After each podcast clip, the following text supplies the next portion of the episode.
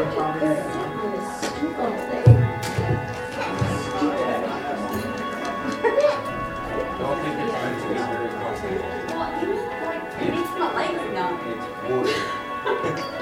wood, it has no padding.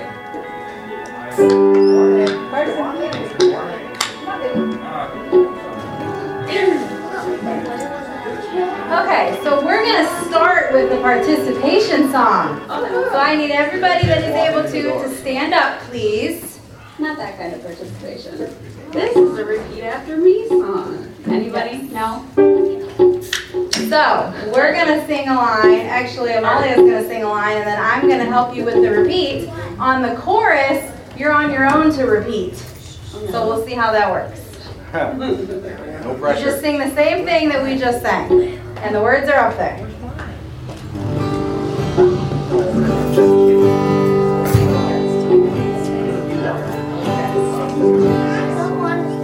Hail Jesus, you're my King. Hail Jesus, you're my King. Your life frees me to sing. Your life frees me to sing. I will praise you all my days.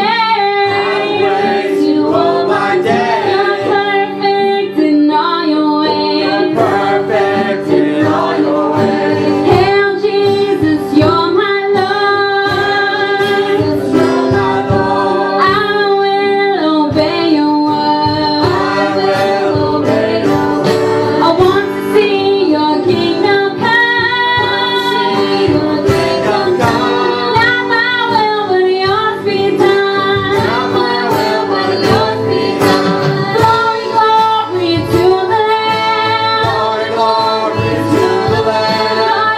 take me into the land. And we will conquer in your name. And proclaim that Jesus reigns. Hail, hail, Lion of Judah. How powerful you are. Hail, hail, Lion of Judah. How wonderful you are. How wonderful you are. Glory, glory to the Lamb. Lord, you'll take me into the land. We will conquer in your name. Proclaim that Jesus reigns. Hail,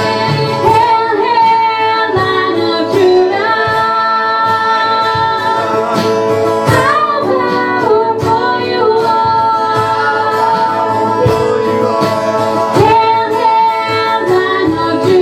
you are.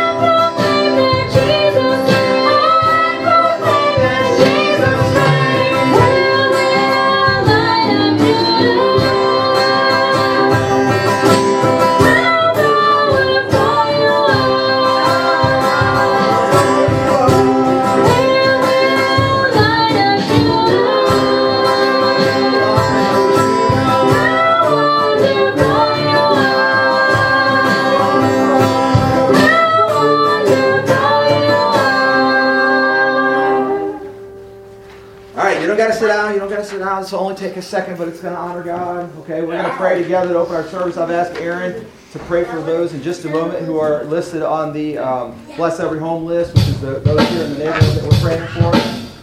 Something's playing in my background. He's laying a phone. Got to get a little dance or jig going. All right, let's pray. Father in heaven, this is your day. Yes. Let your people rejoice and be glad in it. I am reminded, Lord, that we often get wrapped up in our circumstances. We get upset about our pain. We get upset about our discomfort. We get upset about things that are going on in our relationships, or the way things are going on in our job, or the way things are going on in the world. And there's a pandemic, and there's a governmental struggle, and there's a political struggle. And there's still men who are risking their lives to protect our freedoms here in the United States of America, from the Army and all the military to police officers on the streets. Lord, there is much that somebody could be up in arms about, discontented about, not satisfied with the way things are going. And then we are reminded that we are given this day as a gift from you to make a difference, to do something, to be someone in the kingdom of God. And we ask that this worship, composed of this people and others who would join us online or listen in and maybe sing along with the podcast or whatever, Lord, that we would honor you. Let us take the focus off of all the other things that we'd be so concerned about. Praise you for the amazing things that you've done. Recognize that you are doing amazing things today and that you have amazing plans for us for tomorrow. Thank you, God. In Jesus' name. And to Aaron. Lord, pray for your homes that neighborhood that we're praying for. Thanks for this program that provides those things to us. I just pray that you bless each and every home in our neighborhood. That you can help ease people's suffering and cater for their needs. And just protect us and the people around us. In Jesus' name. Amen. Amen.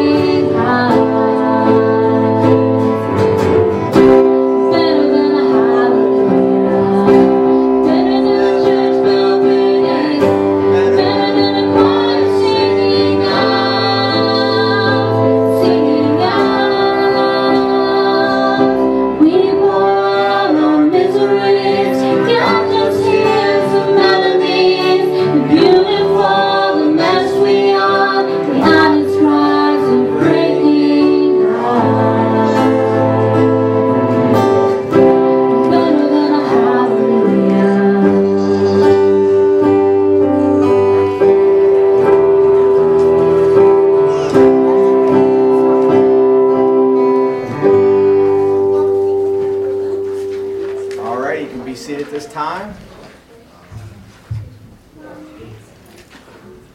Every Sunday we join together to talk about how God has been at work, what we've seen, what we've read, what we've heard. It usually takes a few minutes.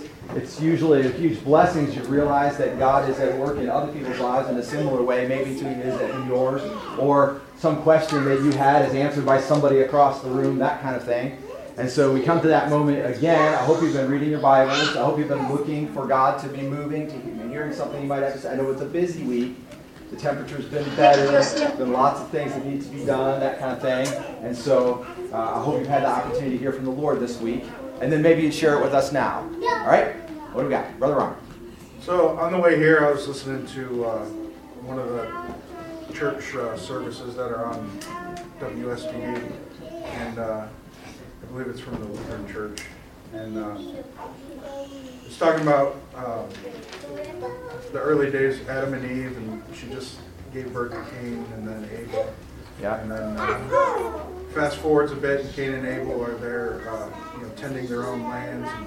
And, Cain brings his offering to God, and Abel brings his offering to God, and God shines upon or smiles upon Abel's offering. And Cain gets angry, and then Cain, ends up killing his brother.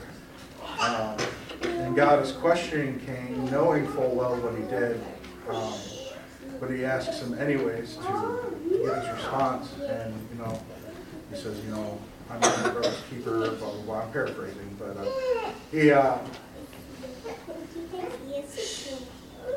God, instead of destroying him, like he had every right to at that point, he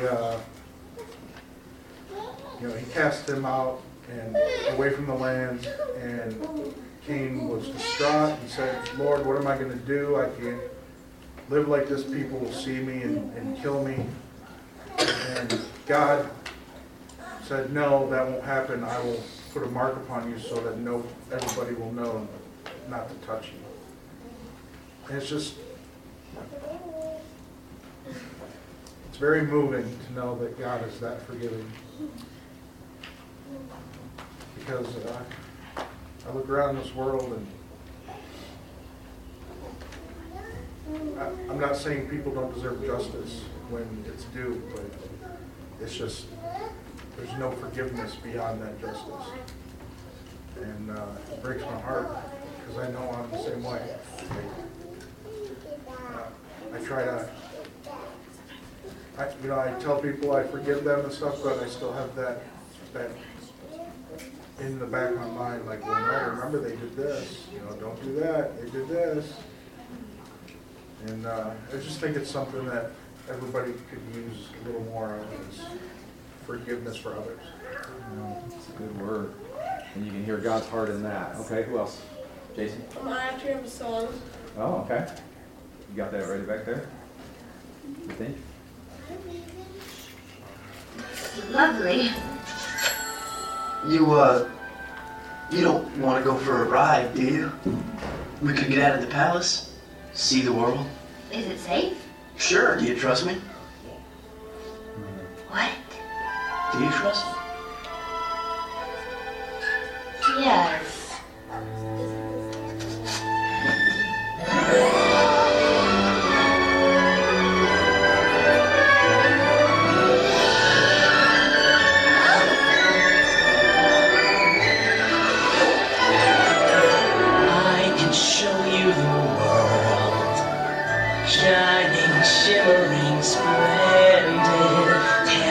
Princess, now when did you last let your heart decide?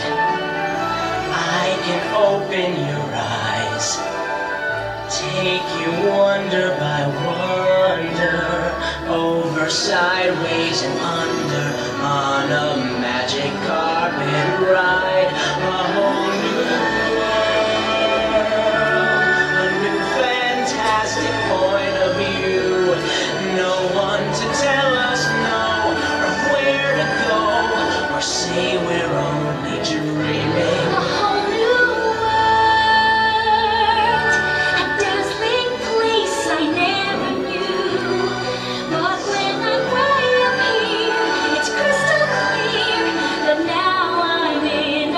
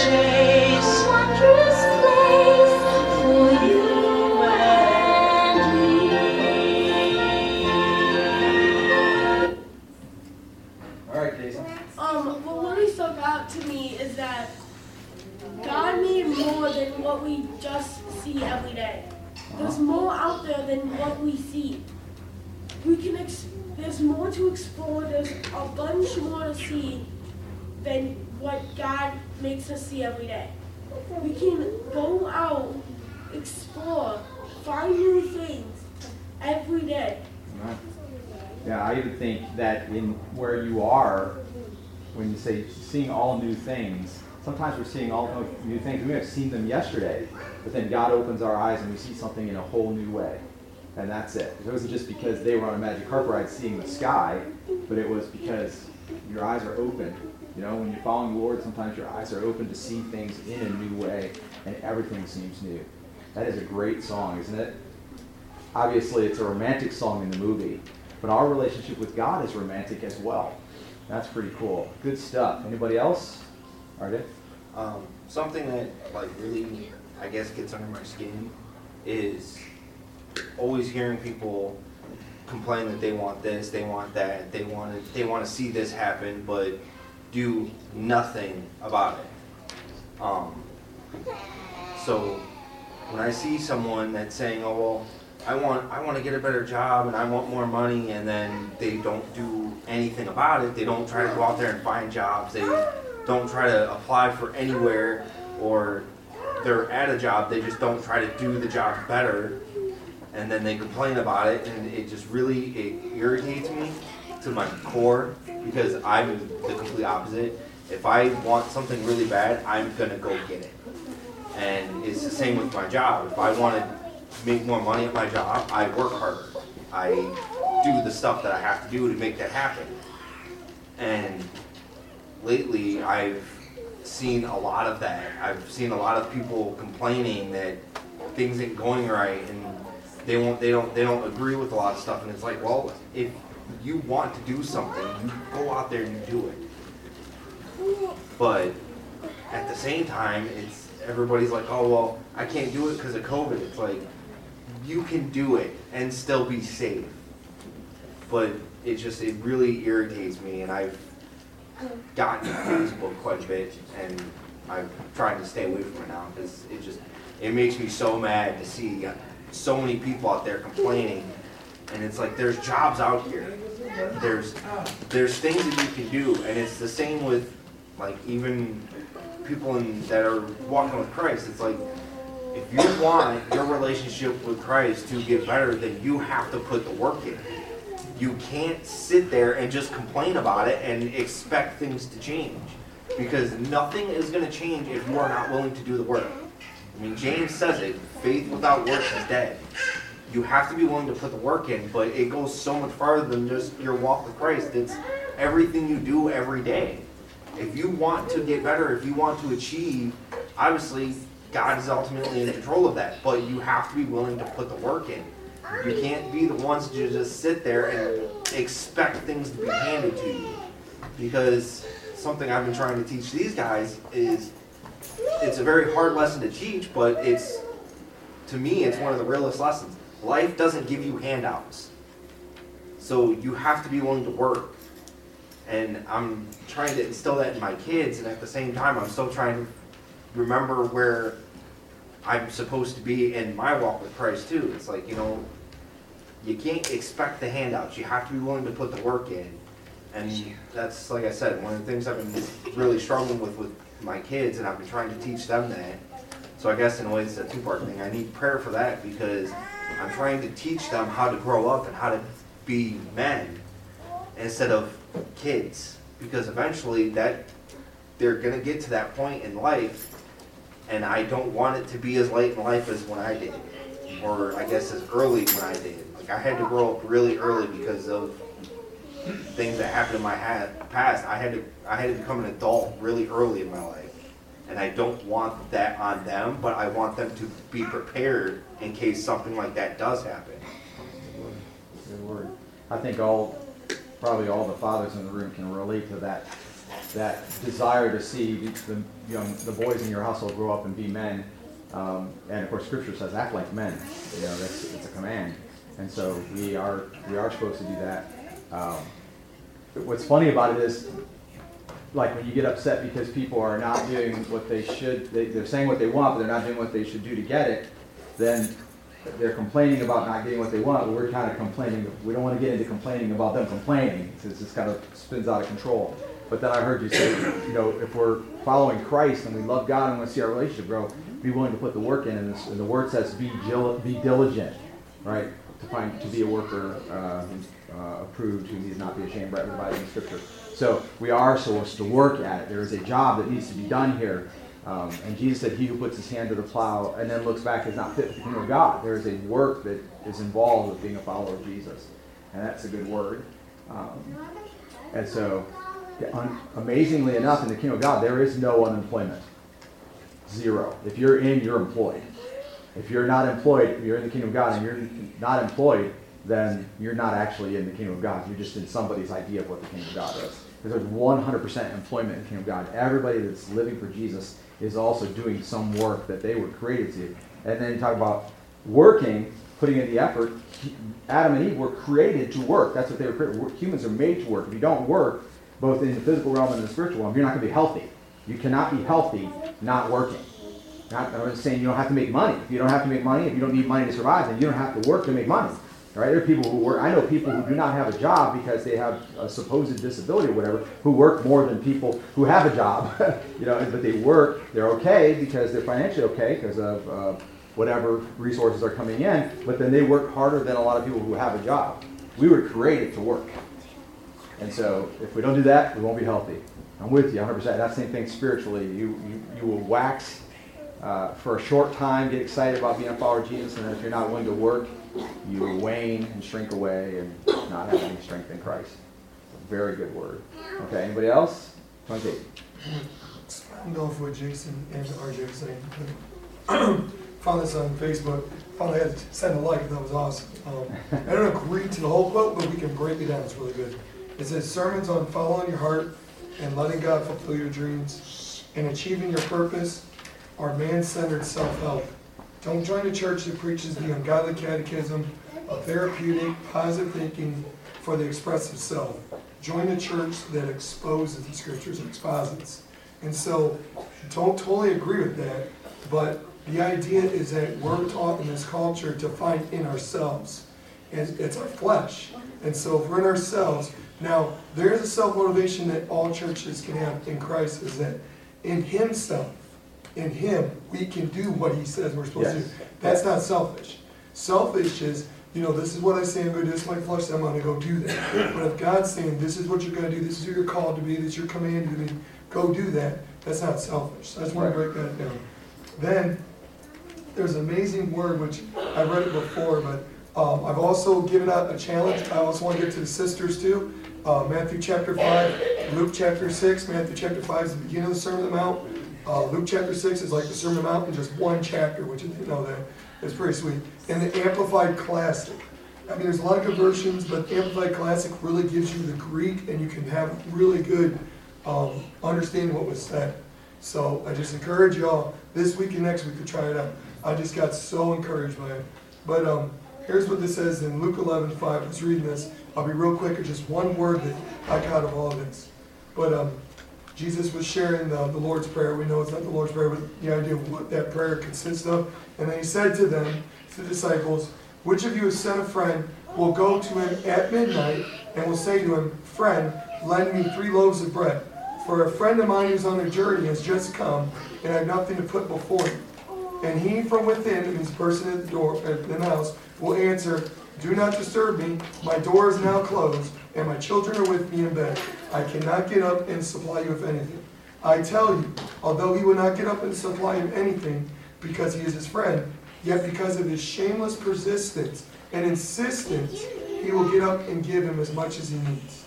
Now we know today's culture, if you did that, you're probably going to get a talking or be set. The idea is that this was a culture that they were friends, they cared about each other as a community.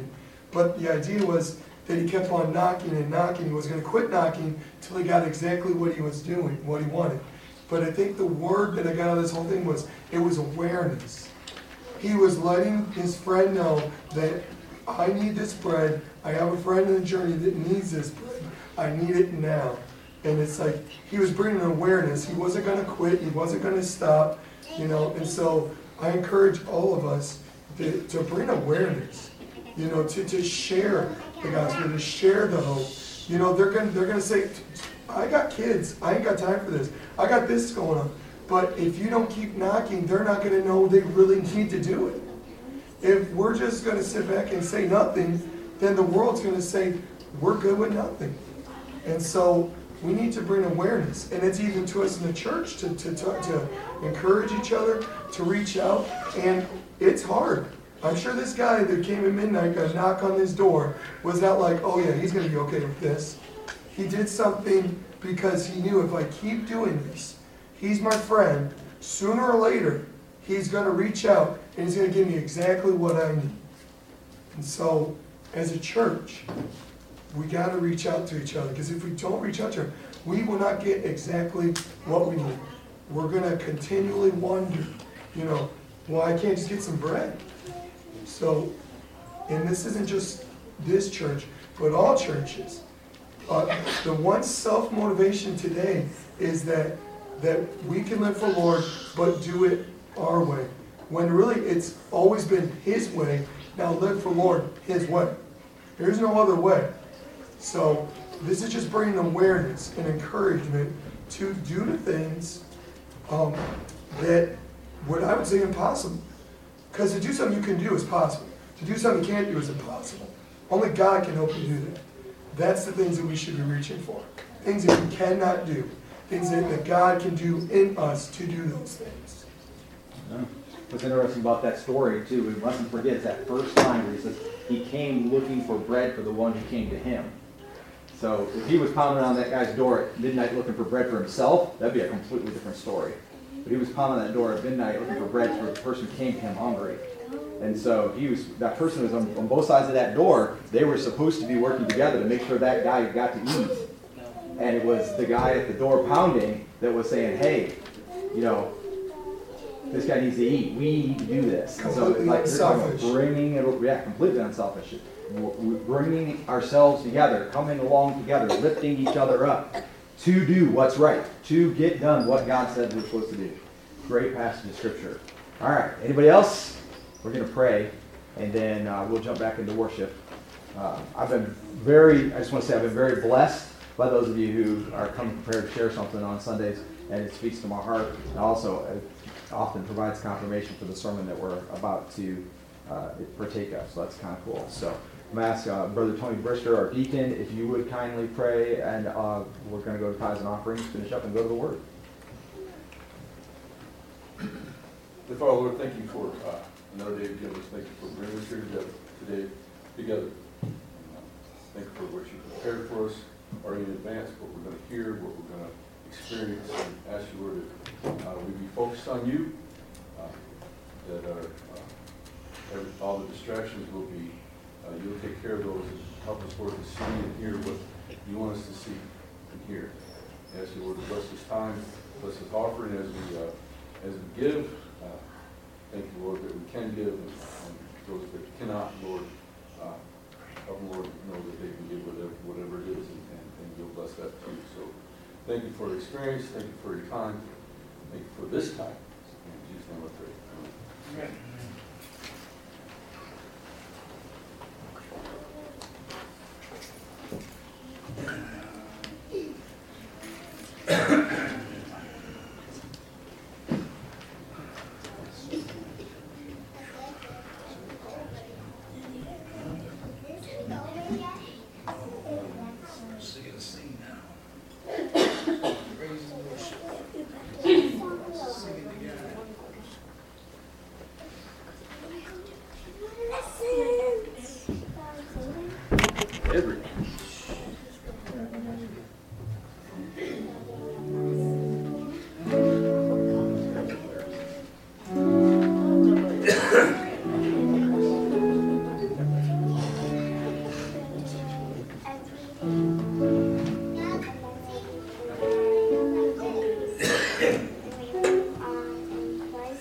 Oh.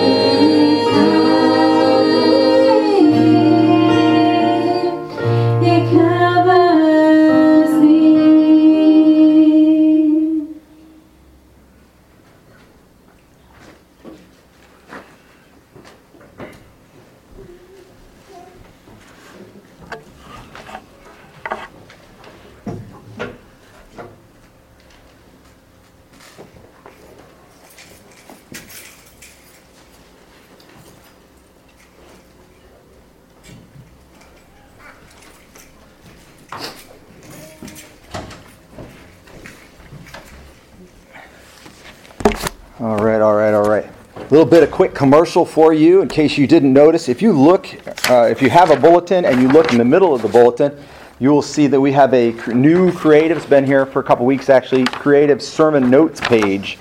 And so I don't know what goes on the speaker line. I guess technically my name, but I really hope it's God. And so listen to what the Lord would have to say, but that's probably supposed to be me. And then there's some sermon notes, main message, the Bible passage that was used, something that you want to remember, some important words. What did this tell me about God? Questions I have, things to pray about. And so I would encourage you, if you don't want to write in, I recommend you write in it. This is by no means a holy thing. Like I write in my Bible. You can write in your Bible. You can write anywhere, although I don't recommend the side of trains or buildings because technically that's illegal. But people do it anyway. So that being said, the sermon notes page is in there, and you can take some notes. And if you start collecting those, you probably have a pretty cool little, helpful tool, I guess you'd say, for future reference. Okay. All right, so we're going to look at an interesting text today. And as we look at that text, we're going to look deeply between the lines at what's actually going on. And I'll give you a little bit of the background, but the language is not tough, but you have to actually kind of digest and understand what's actually going on there and how is God at work in it to really get out of it what I think the Lord is trying to show us today. Okay, so when we go to the text, which we'll do in just a moment, I'll ask you to have your thinking caps on and go with me, and we're going to try to digest the text. So here's what happened. Quite a long time ago now, almost 2 decades ago, the Lord called me and my family to participate in planting a young, really Bible study is what it was, out at Perrysburg Heights Community Center. And that's how it all kind of got started. By no means that I plan on being the pastor of a church if it did get started, but rather the church planter. And then after the church was persecuted out of that location into my home, it wasn't long, and even though we sat in my house, the teenagers up the stairs, and we didn't have AC, and we met in there one Sunday. It was 95 degrees outside, and it was very, very warm inside, and nobody fell asleep, I might add, during the preaching of the Word, which is an amazing feat. We sang, and we could have broke the windows with the singing because we were jammed in such a small space. And the church, the young mission church at that time, asked me to be pastor. And I immediately said, no, I don't think that's what God wants me to do. And then Joe Hornspiker was there to say, will you pray about it? Take a couple weeks and then come back to us in a couple weeks with an answer. And I had learned my lesson when Tim Hutchinson had first asked me to preach years before. And I had said, no, I wouldn't pray about it. I got sick for 48 hours and it was horrible. And I couldn't function, couldn't do anything. And so I said, well, of course, I'll pray about it. And so I prayed about it. 2 weeks later, I agreed, and then we went forward from there. As I became the pastor of that mission church, I realized that I was in trouble because a couple of things. Number one, that meant I was going to be preaching every single Sunday. That's a lot. If you've never done it, it's a lot. Just ask RJ. If he gets a week's notice, he's like, okay, got to get a sermon done, right? And then now you're under the gun. And so when you have to finish, unless you're doing a sermon series or you're preaching through a book or something like that, every sermon starts with, where do we go in the Bible? Okay, and if you've ever sat down to read your Bible and go, okay, where am I going to read today? And you don't have a specific place you're going to read before you start, you know what that's like. Except that might take me 10 hours or 12 hours. Hopefully it doesn't. Usually it doesn't. But back then it would take me anywhere from 15 to 20 hours to figure out where we were going to go in the Bible for a 45-minute sermon on Sunday. And so I knew I was in trouble. And at that time, Brother Tony Brister had agreed to be a part of that and had come on as the deacon. And that was a huge encouragement to me. And so I felt like I was in trouble, but at least I wasn't in trouble alone. Does that make sense? And there were other people in the church who were already stepping up to work, and my family was pretty excited. My boys were young still. But Alicia and Amalia were pretty excited, and Sherry was on board with me. And so I felt like we were all in a little bit of trouble, but at least I wasn't in trouble alone. I want you to bear that thought in mind then as we look at the Scripture today, that sometimes you might be going to what looks like to be a really hard place, but at least you're not going alone. Okay? Now grab your Bibles if you would, and maybe give me a hoot, a holler, amen, something as we go to Philemon. Hey, Yahtzee. Come on now. Let's do it again. We're going to Philemon. Woo! Amen. Thank you. Thank you for those who are participating. I'm going somewhere tough, but at least I'm not going alone. All right? So, if you haven't flipped there already, do you know why it doesn't say what chapter?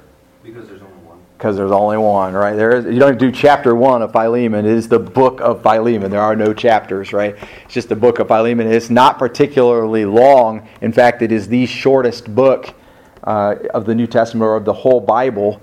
And it is 100% attested. There are not theologians anywhere that disagree that Paul wrote this book as a letter to Philemon. That's how it got its name.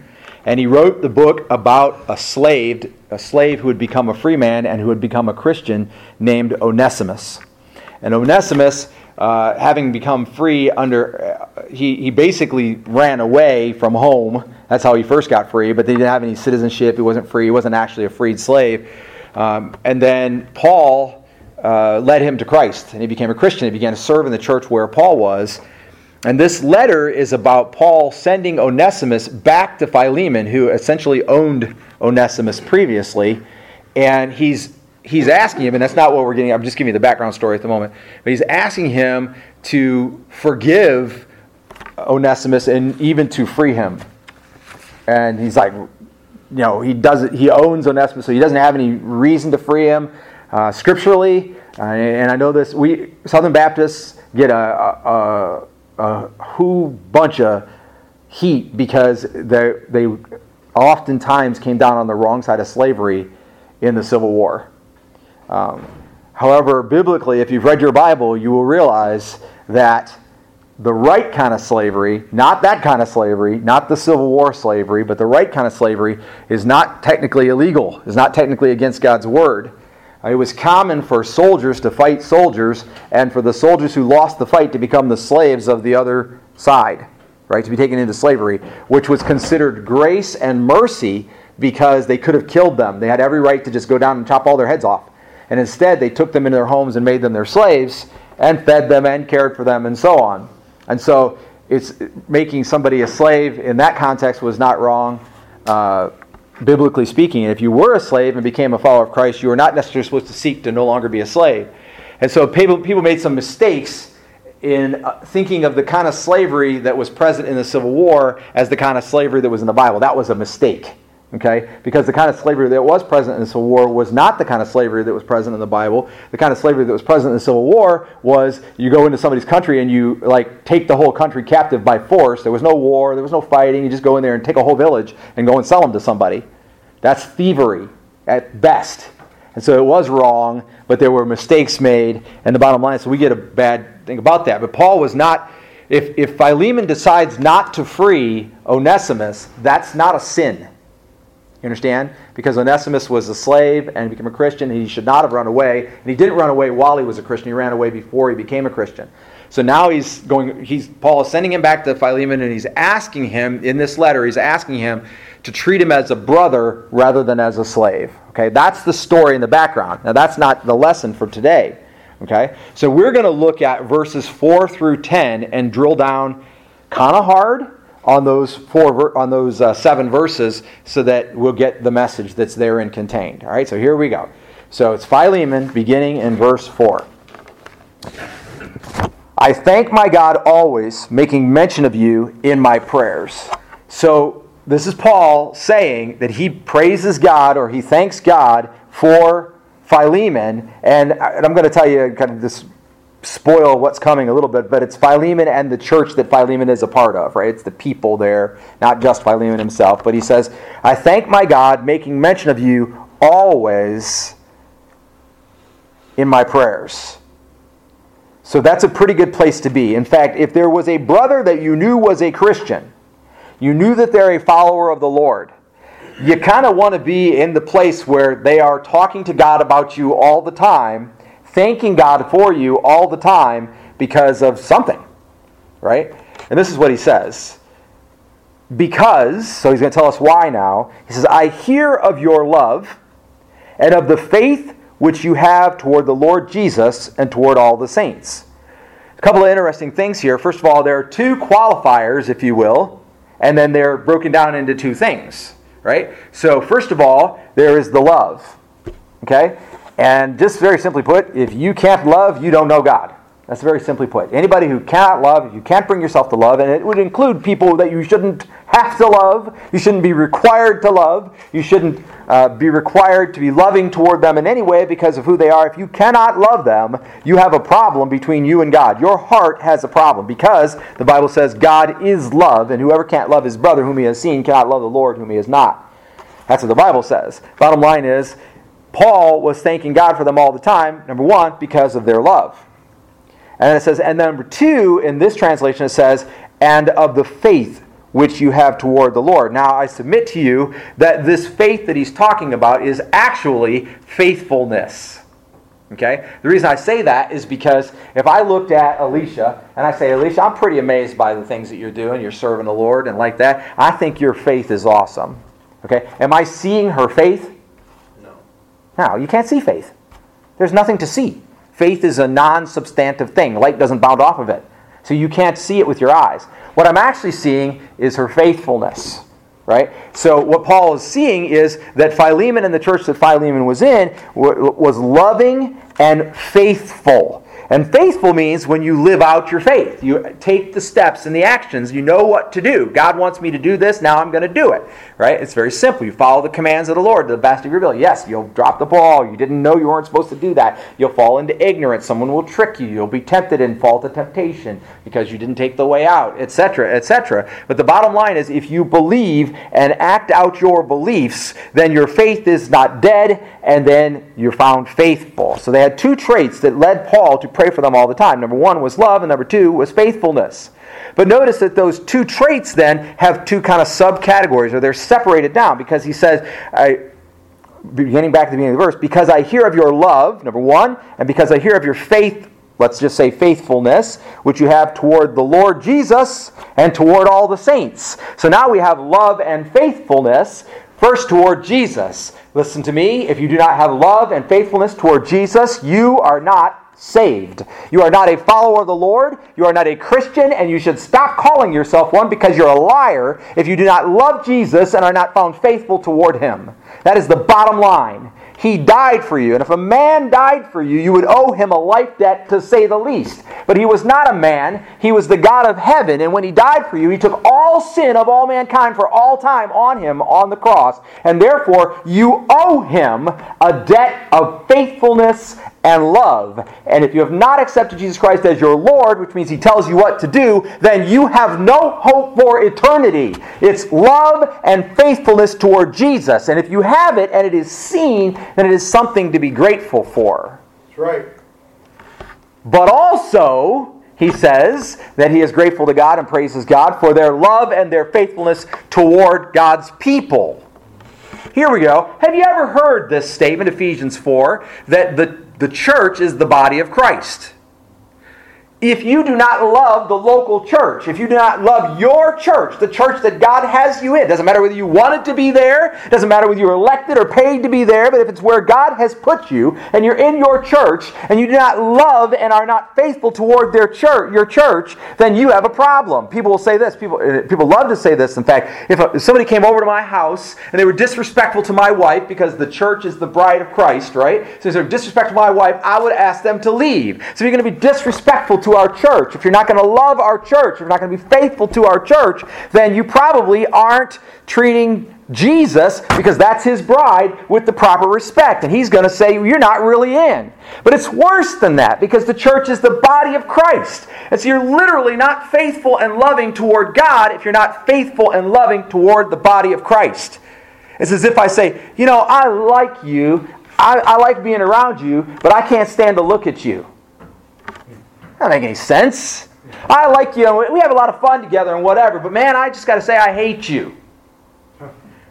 Brother Tony and I, fairly early on when we were on Main Street, there was a brother who came there, and he was coming to church, and he was struggling.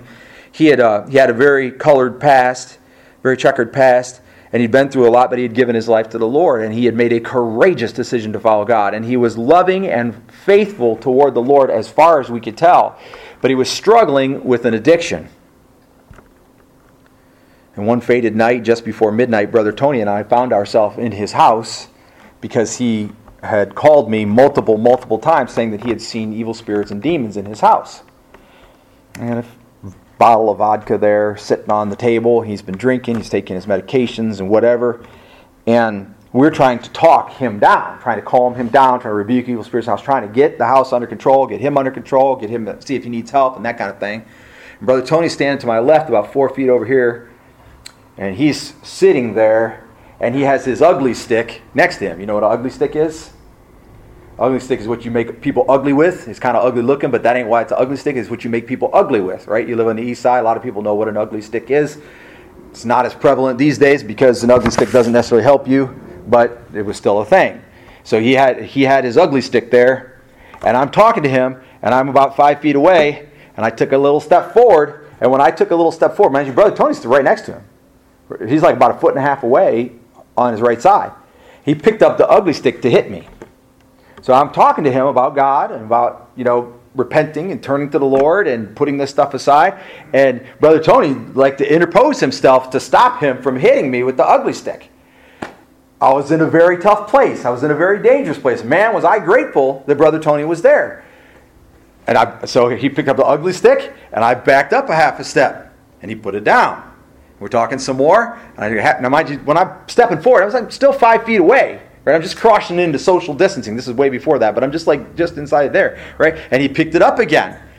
And Brother Tony realized what was going on. And the next time he put it down, Brother Tony took it and moved it away. And then we kept talking, right? What I'm saying to you is he was angry at me. He wanted to hurt me. Now, how many times had that man told me that he loved me? How many times had that man shown his faithfulness and his love toward the Lord? But in the midst of his walking away from the Lord, now later that evening, about 2 o'clock in the morning, he went to the emergency room, and he was diagnosed with a 4%, not 0.04%, but 4% blood alcohol level. He was not in control of himself. And listen to me, when you are not in control of yourself, what's that? Surprised he was still alive. That's what they said. They said, you shouldn't be alive. But he survived it. But the point is, when he lost control of himself in the Lord, his flesh came out. And his flesh hated the church. It hated God. It was angry with God. And part of that, we're going to see why before we're done. If that's where you are, you need to repent and turn away from that and turn instead unto God. And hear me. If you love God, God loves His church. Listen, I know there are churches out there that claim to be churches that may not even be churches. Not your business. There are churches out there that claim to be churches. They're preaching a word that's completely dysfunctional, is not biblical at all, and you should have nothing to do with it. Also, not your business.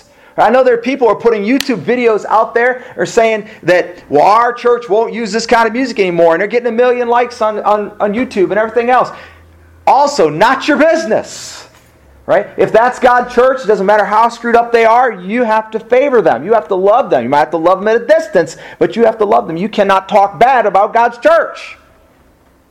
God will defend His church, has always defended His church, has destroyed every nation that has ever risen up against His people. Now, eventually, God will take His church out and then let the wrath fall, but we're not there yet. Bottom line is, they had love and faithfulness, and Paul was thanking God for that, and they had love and faithfulness not only toward God, but also toward all the saints. It says, and I pray that the fellowship of your faith may become effective. This is tough. Dial in, come on. I pray that the fellowship of your faith may become effective through the knowledge of every good thing which is in you for Christ's sake. So that one sentence there, which is true, normal Paul, right? It's strung out and it's got a ton of stuff packed into it, right? That sentence right there would be enough to convince me he wrote this book. Bottom line, he says, I pray that it'll be effective. So notice, they are loving and faithful toward God and toward God's people, and yet Paul is praying that their fellowship of their faith might become effective.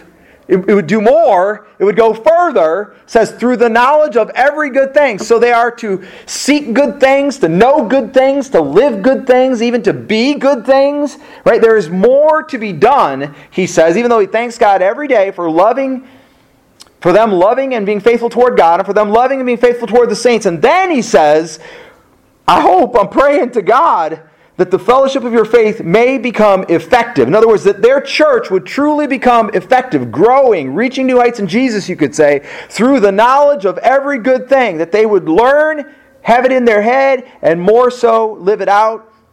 He says, which is in you for Christ's sake. And those two words right there are huge, huge in this book. It's for Christ's sake. Understand, it is for Christ's sake that you got out of bed this morning. It is for Christ's sake that you ate or did not eat breakfast. It is for Christ's sake that you have lived, that you have managed your health the way that you have managed your relationships the way that you manage your job the way you have, or you work your job or quit your job or get another job. All of that is for Christ's sake. And if it's not for Christ's sake, then we're back to point A. You're probably not saved.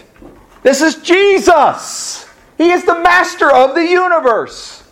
He literally was present at creation. Nothing was made except that was made through Him. And if you're not doing it for Christ's sake, then you're not doing it in Christ. What He paid, that alone ought to be an indicator. Everything for Christ's sake. And He says all of the good things that He was talking about, that He was hoping would come to fruition in them, He says, were in them, and they were in them for Christ's sake. Hear me, simply put, if you have become a follower of Lord Jesus Christ and you are saved, that was done, not for you. I like to say, there's only one human being on the earth. Jesus would have died to make sure that they were saved, right? Which is true. Jesus endured the cross. Why?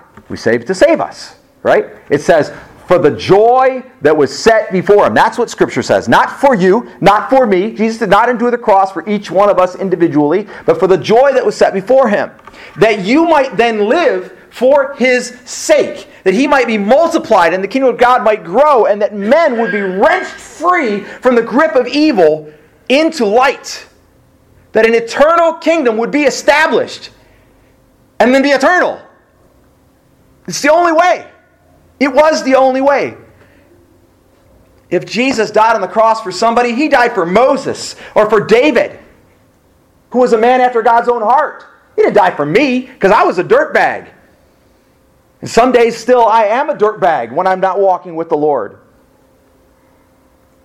Thankfully they become fewer and fewer, but they still happen.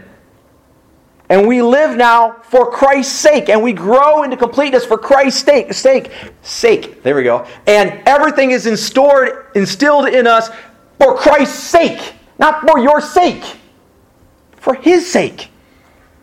And that's powerful and important for where He's going. He says this, He says, for I have come to have much joy and comfort in your love. In other words, I'm doing pretty good. People say, how are you doing? I say, I'm blessed. Paul's saying, I am blessed. I have joy and comfort. Where's our joy and comfort come from? No, you think Jesus, right? He says, I have come to have much joy and comfort in your love, because the hearts of the saints have been refreshed through you, brother. In other words, because you have taken care of believers, and I think Paul could probably say, and you have taken care of me, but because you have taken care of believers, I have come to have much joy and comfort in you. There are people in our church that work. In fact, I'm looking around this room, and almost everybody in this room, and I'm not judging anybody, because some people I may not know or whatever, that work hard.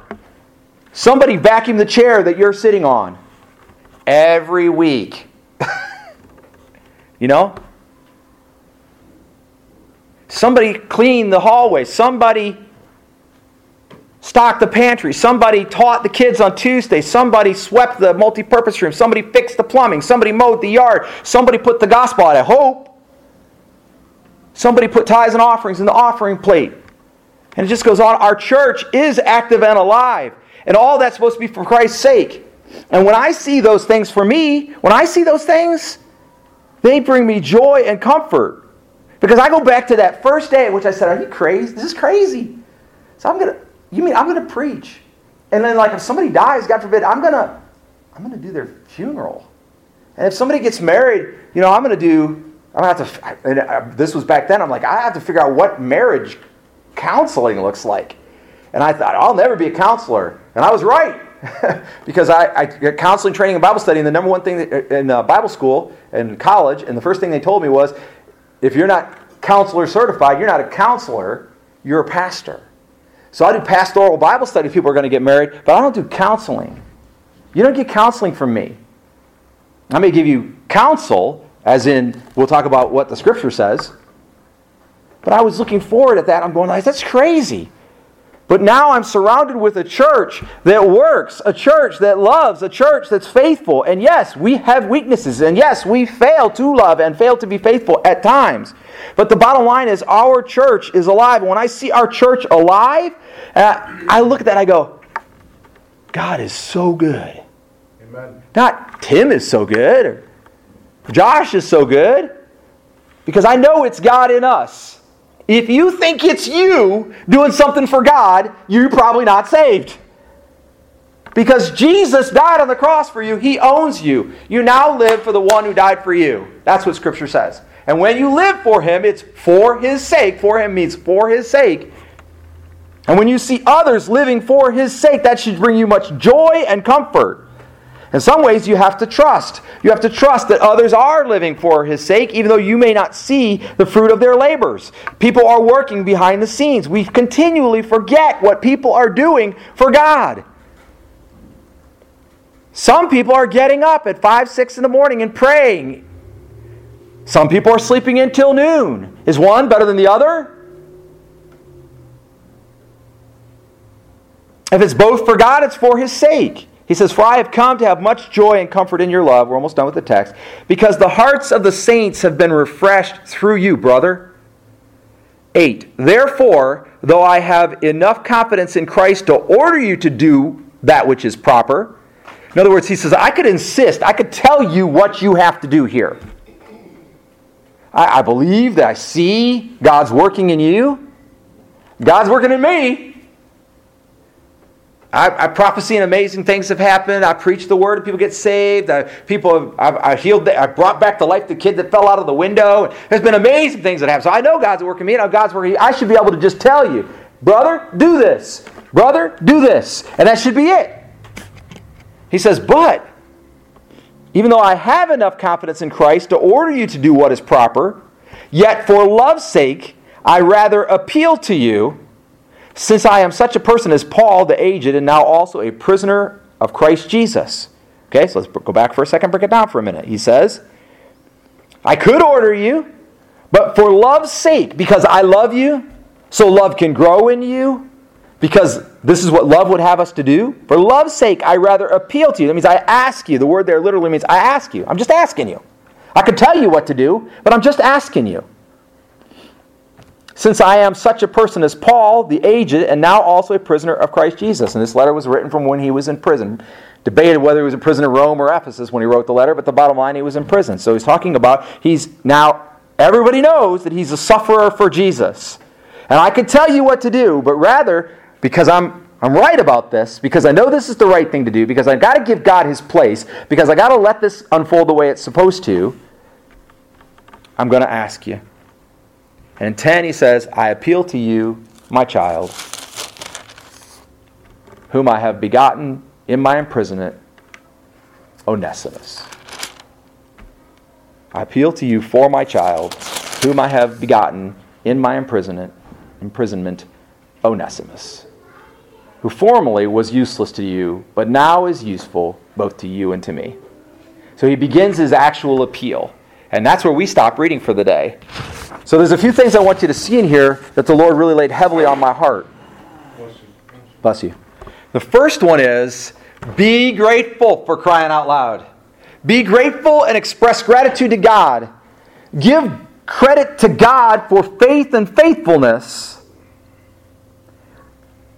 1 Thessalonians 5 says this, and I'll start in 16.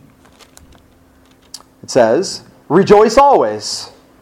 And yes, that means even when things are really tough, even in the worst of times, things aren't going the way you want, when somebody's not doing what you want. It says, rejoice always. Pray without ceasing. You should always be talking to God. You can do it. Your brain puts out about 150 self-thoughts a minute. And all you have to do is turn 10% of those to talking to God, and you're literally be talking to God every moment that you're awake. Rejoice always, pray without ceasing. In everything give thanks, for this is God's will for you in Christ Jesus. This is God's will for you in Christ Jesus, that you pray all the time that you are awake, thanking Him for all the things that you have to thank Him for. You say, oh, I don't know, what do I have to be grateful to God for? Well, you're sitting here, you're breathing, you got a nice chair, you got a building, you got a life, you got another day, you got food available to you, enough income to survive. You got a church that will take care of you. You got a pastor preaching you the Word. You have the Word. The list just goes on and on and on. God has given you so many things in this. If you just took this one moment, what you have, just take what's in your pocket. Such a percentage of the world that doesn't even have what's in your pocket. You're like, well, all that's in my pocket is lint. Guess what? In certain parts of the world, pocket lint is not a thing, because you know where pocket lint comes from? Comes from washing your clothes. And in a lot of places in the world, they can't wash their clothes. We have so much to be thankful for. If you think you don't have much to be thankful for, you have arrogantly judged your life in contrast to what God says. You have so much to be thankful for. Thank God. Be grateful. Express attitude to God. Give credit to God for faith and faithfulness. Love God the way He loves you. Love Him because He first loved you. But notice, there is another mention in this verse, in Philemon, where it talks about being grateful to God. Because he's not just being grateful to God, he is talking to Philemon. He's telling Philemon about how blessed he is, how grateful to God he is for Philemon, as part of his discussion, but he's talking to Philemon about how grateful he is. I am grateful for you. I am grateful when you step up, when you do what God wants you to do, for the team leaders to have found their calling. I am grateful for the team leaders who found their calling, wrote their strategy, and then didn't do anything about it, because they found their calling and wrote their strategy. They know what God wants them to do. That's a huge step, because most people don't even have that. We have a church full of people that can regularly, realistically search out what God wants them to do and then do it. And some people do it. They work 40 hours a week and then spend another 20 hours a week serving God. In contrast to churches that have 150 people sitting in them on Sunday, and not 10% of them spend 1 hour a week serving God. And I am very encouraged by that in our church. I am grateful, and I thank God all the time for our church. And yes, I pray for our church to grow in numbers and in maturity, just like Paul prayed for that church. Okay, so you say, I'm grateful. Now I'm grateful. Now what are you going to do about it? There are actions, right? You just don't say thank you and then walk away and don't ever do anything about it. There are actions that logically follow being grateful. Gratitude is not only in words. Some people are not as good at expressing things in words as they are expressing them with actions. So act. You say, well, I am grateful. I just don't say it. Okay, if you don't say it with your mouth, you better say it with your words. And there are people doing that. Being found faithful. Literally, being found faithful is the only standard that God will judge you by. Being found faithful. That is it. Doesn't matter what else you did. Doesn't even matter if you sin after becoming a Christian, whatever. But ultimately, if you've been found faithful, you will make it into the kingdom of God. In fact, you will see the kingdom of God here on earth. That's what Scripture says. Just be found faithful. And for anybody who's decided, I'm going to be found faithful, and then set out to try to do so, you know how hard it is. It's actually really hard. The wisest, strongest men I have ever known who were serving God consistently fell away at some point in time, got tired, quit doing what they're supposed to be doing, allowed themselves to be distracted, whatever, and then had later, and this I know they were some of the wisest, strongest men, came back to truly serve the Lord the way they were supposed to. David did it, and he was called a man after God's own heart. And he walked away from the Lord and arranged the murder of the woman that he wanted. Her husband. Arranged her husband's murder. All right. Be grateful. Express gratitude to God. Give credit to God for faithfulness. And don't forget to mention it to the people that you're grateful for. Secondly, this is admirable It's recognized and discussed. And notice, it's not recognized and discussed only in the church. It's recognized and discussed in the world. The people are looking at the church building, and they're looking at the church, and they're looking at what we're doing, and they're checking our Facebook page, and they're checking our website. They're asking. I had a couple that come to New Heights for the first time, and I said, "Oh, it's so good to see you today." I said, "How did you find out about us?" And they said, "Well, actually, you were at such and such place, and you invited us." And I went, "Oh, that's you. Okay, great. I'm glad you're here." And then they said, "We've been stalking your website for 7 months." They were watching us. People are watching us. Our website gets hundreds of hits every day. Hundreds every day. Probably half of which are robots, which still leaves 200 every day. We have 1,200 people that have registered on our websites on the Contact Us or whatever, of which about over the 8 years that's been going on, about 75% of them are robots. But some of them are not. 320 people following our Facebook page. 500 people following the LifeStation Facebook page. People are listening to our encouragement calls. We have people listening to our podcast all the time. People are looking. They want to know, do you love God? Are you faithful? This is admirable. He said people don't even know God. I get that. So they want to know, do you love and are you faithful toward other people? I was watching a spy show that I like called Covert Affairs. I'm almost done with the body of the sermon. And on there, one of the big themes was how the CIA, where they all worked, was only one way. Meaning, they worked for the CIA, they worked their butts off and tried to be patriotic and try to be honest and try to be hard workers and always show up and always come in at the weirdest hours and everything like that. But the CIA doesn't take care of them. The church cannot be like that. We have to take care of one another. The world is watching and the church is watching. Love and faith, but also gratitude toward God. When someone exhibits love and faith toward Jesus and other Christians, the world sees that. In fact, what Paul says, where he says, "I have comfort there," and he talks about his heart, that word there is not heart. It's not the cardia, which is the heart where we get our word cardiac arrest. It's not talking about your physical heart. It's talking about the heart and the seat of the emotions, and actually the word there is splagna, which I love because it sounds like baloney. Splagna.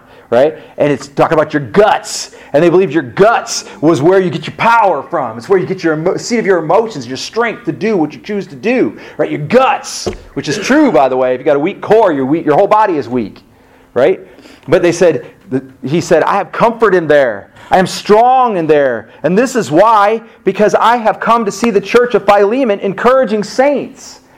So we can make each other strong. Our guts can be strong to do what it is that we are told to do. In fact, this method works very, very well. It works so well that you can do it without Jesus. People literally do it without Jesus. Look at one of the most classic stories in Scripture, the Tower of Babel. They all got together to build a tower up to the heavens. It will be like God. And they all encourage one another to build a tower up to heaven. And God said that in their unity, they can do anything. Nothing will be too great for them. Because they were encouraging one another to build a tower up to the heavens, which was the wrong thing to do. They were collecting together in one place, which was the wrong thing to do, but they were encouraging one another to do the wrong thing. And that's what we're doing in the world today. There are people out there gathering. We've got 50, roughly, people involved with our church in some way, something like that.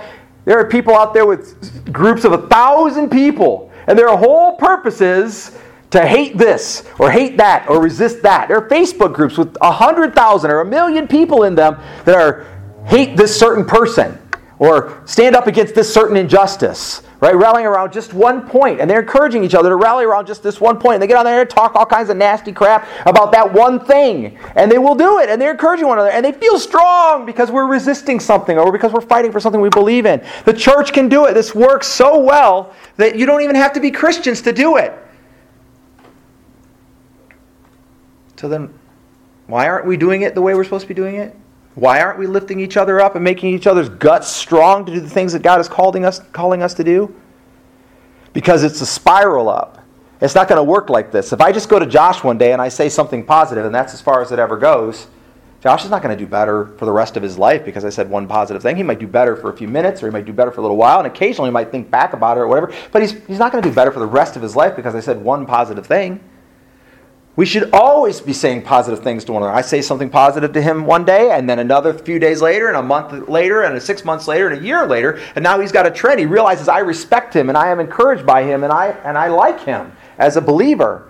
Meanwhile, he's saying positive things to other people, and other people are saying positive things to him. And the church spirals up, and it becomes out of control, and pretty soon, we are better and better able to be better. Our better makes others better, and they can make us better.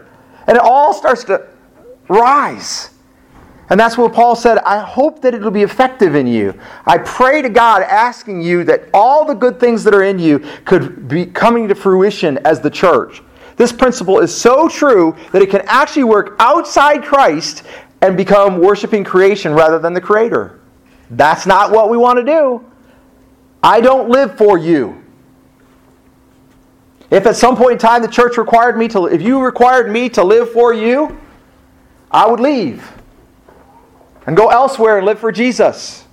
And you do the same thing. You are not required to live for the church. You are required to live for Jesus, to be the church. And then you will grow.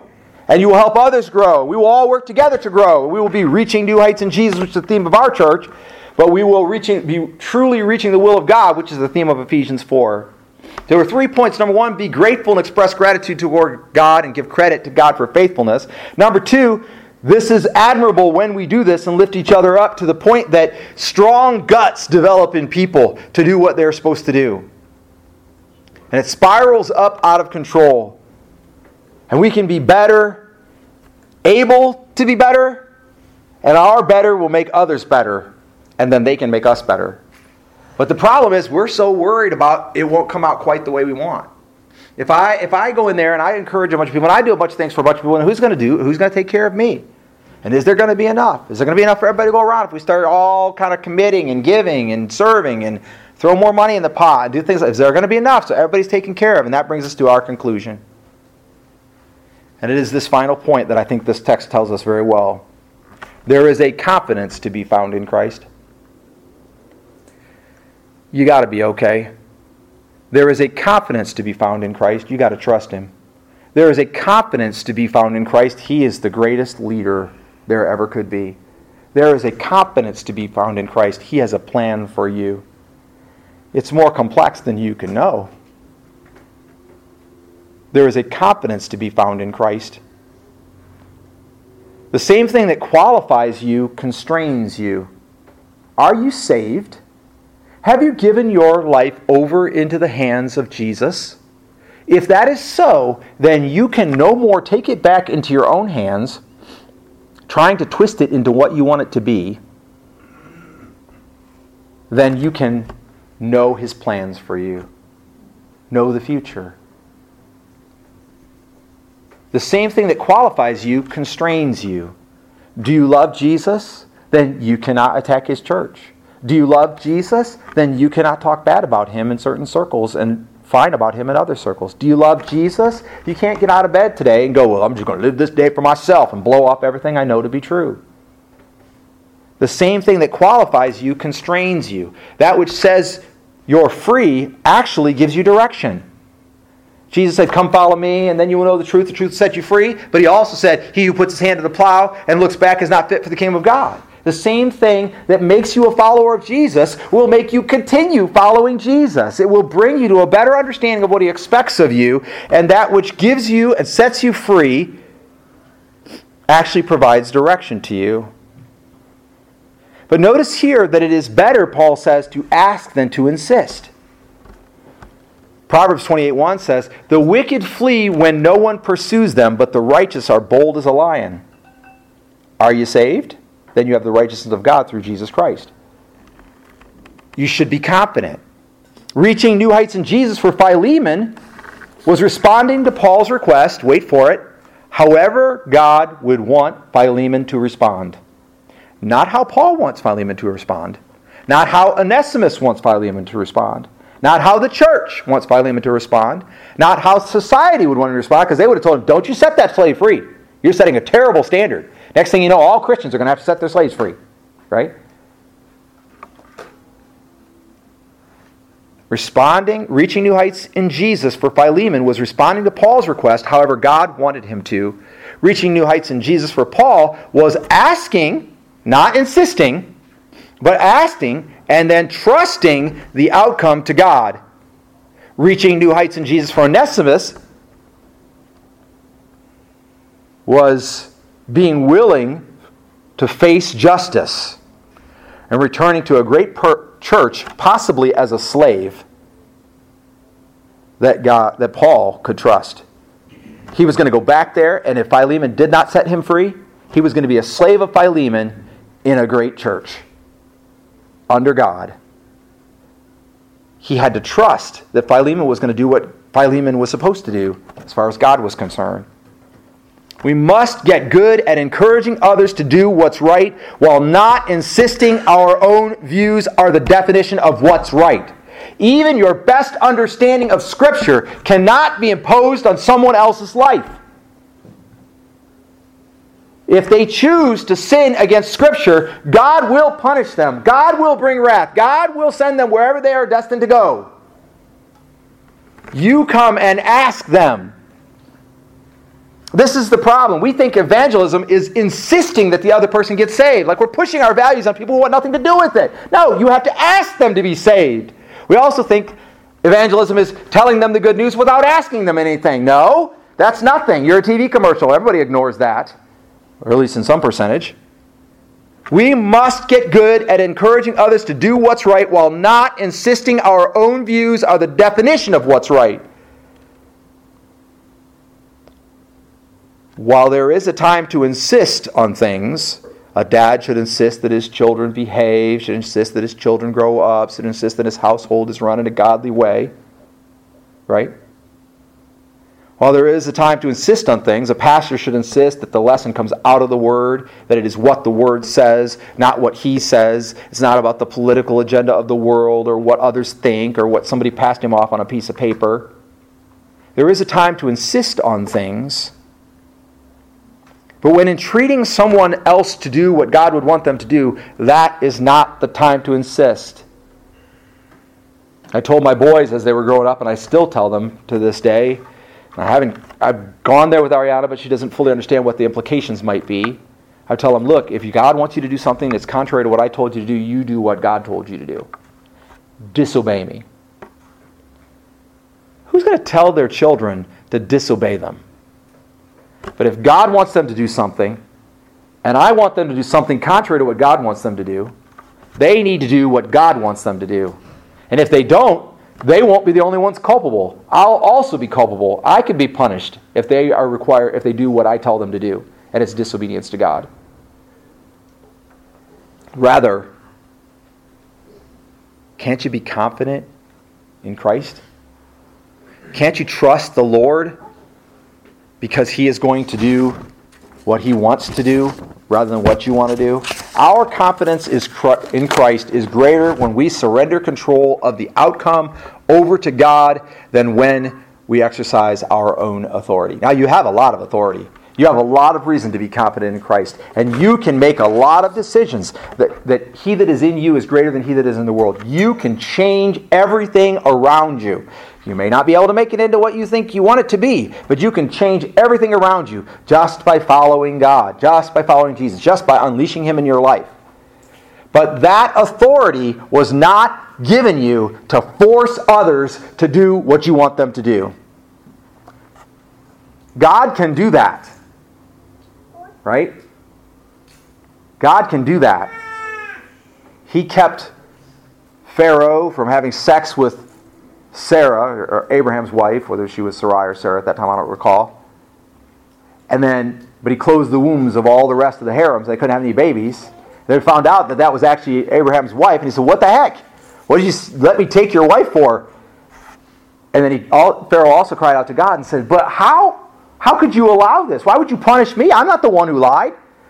And God said, yeah, I understand. That's why I also did not allow you to take her and further sin against me and against him. God can keep people from sinning. God could make people understand that he's, and ultimately will, every knee shall bow and every tongue confess, make people understand that he is real. Make people understand that he deserves their loyalty. He can do that. and chooses not to, wouldn't you then want to follow his example? Love and faithfulness. And when you think you know what's right for somebody else, appeal to them. Ask them. Because we know the terror of the Lord, we persuade men. Not we force men, not we push them, not we cajole them, but we persuade them. We show them the options. We entreat them to accept the good one. So somebody's in your life that's doing something that you don't like. And you're mad about it. You complain about it. You might say something harsh to them. Or you just have bad thoughts and you never voice them because you know that wouldn't be godly. What you need to do is practice love and faithfulness. And everybody will see it, including that person. And then you will get an opportunity at some point, if they survive long enough and God allows it, to ask for what's right. And then ask. Paul said, I could tell you, I could insist. But for love's sake, I'm going to ask. Let us reach new heights in Jesus. Let us be found loving and faithful toward God and toward the church. And then let us ask.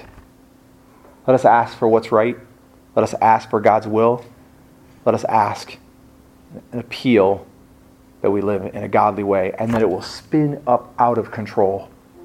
And amazing things will happen as brothers and sisters encourage one another and the people that live around them. God help us, because this is the picture of the church. And in so many places, it's not the church that we see. I'm going to pray for you at this point in time, and then we're going to have a song of invitation, also a closing hymn for our service, and we'll be through. But I'm asking you, will you trust God? Go all in and show love and faithfulness. Put it all on the line. You encourage others. Lift them up. Strengthen their stomach, their guts. You strengthen your guts. And then let's be the church. And appeal to the world to come out of the darkness and into the light. Join us to serve our God. Let me pray. Father in heaven, we thank you and we praise you. There is so much faithfulness and strength in our church. There's so much work that's being done. And I think there may even be folks who are saying, well, I don't need to because somebody else is, or I'm busy, or I have excuses and why I can't do whatever, and they don't want to think about the fact that people are putting in so much time and effort, and they're not. This is not about guilt. It's just about doing what you'd have us to do. And I hear you appealing to each and every one of us to be actively serving at whatever level that we can, to be loving and faithful toward you and toward your church. And I also hear you correcting us, Lord, that rather than insisting our will be done, we should be submitting your will be done. That means even when we screw up, or when somebody else does what they want instead of what's right, your will can still be ours. We submit ourselves into your hands. For those who have set out to try to be faithful, try to love you back, try to stay the course, we know how hard that can be. So many opportunities, so many distractions, so many temptations, so many weaknesses. Yet we reach new heights in Jesus as we plow ourselves back in over and over again, trying to serve, trying to find how to serve, trying to find how to make a difference, trying to lead people to you, trying to be that example of light and love and hope. God help us. For the one who's here today is questioning their salvation, Lord, you be so firm in their heart. Just tell them you love them, and you've spared them. You have a place for them in heaven, and their name is written in the Lamb's Book of Life. And if that isn't so, Lord, then you also convict them and have them step out and say, I truly want to live for Jesus. I'm going to do what I said I would do. And turn their lives over in earnest. For the one who's here today who knows they're following Jesus and they know what they're supposed to do and they're struggling to do it, we ask for strength. Let them be encouraged as they see that other brothers and sisters are pushing past barriers, are overcoming, that they too can find where their special fit is. They too can find the gift that you have made them. I don't mean the gift that they have. We can help with that, but I mean the gift that they have become. the gifts that they are to the families of the church, to the people of the church, to you. And then as our gifts fire on all cylinders, as our gifts really get running, as our gifts really become dedicated to our God, and our church grows up and becomes an even mightier force for you, for good, in the community, in our households, and in the world. We know the stage is set. We know you are God. We're committing it into your hands. We'll pray this in Jesus' name. Amen. Okay, we'll sing this song together, and oh, how fitting it is. Realize that when you are singing I Surrender All, if you are, I hope you are at least having those thoughts, that you are conveying even your ideas of what the correct outcome is. I surrender all means I surrender my desires. I surrender my heart. I surrender my guts. I surrender my finances and my time and my talent, and my love and my faithfulness. I surrender all. My blood.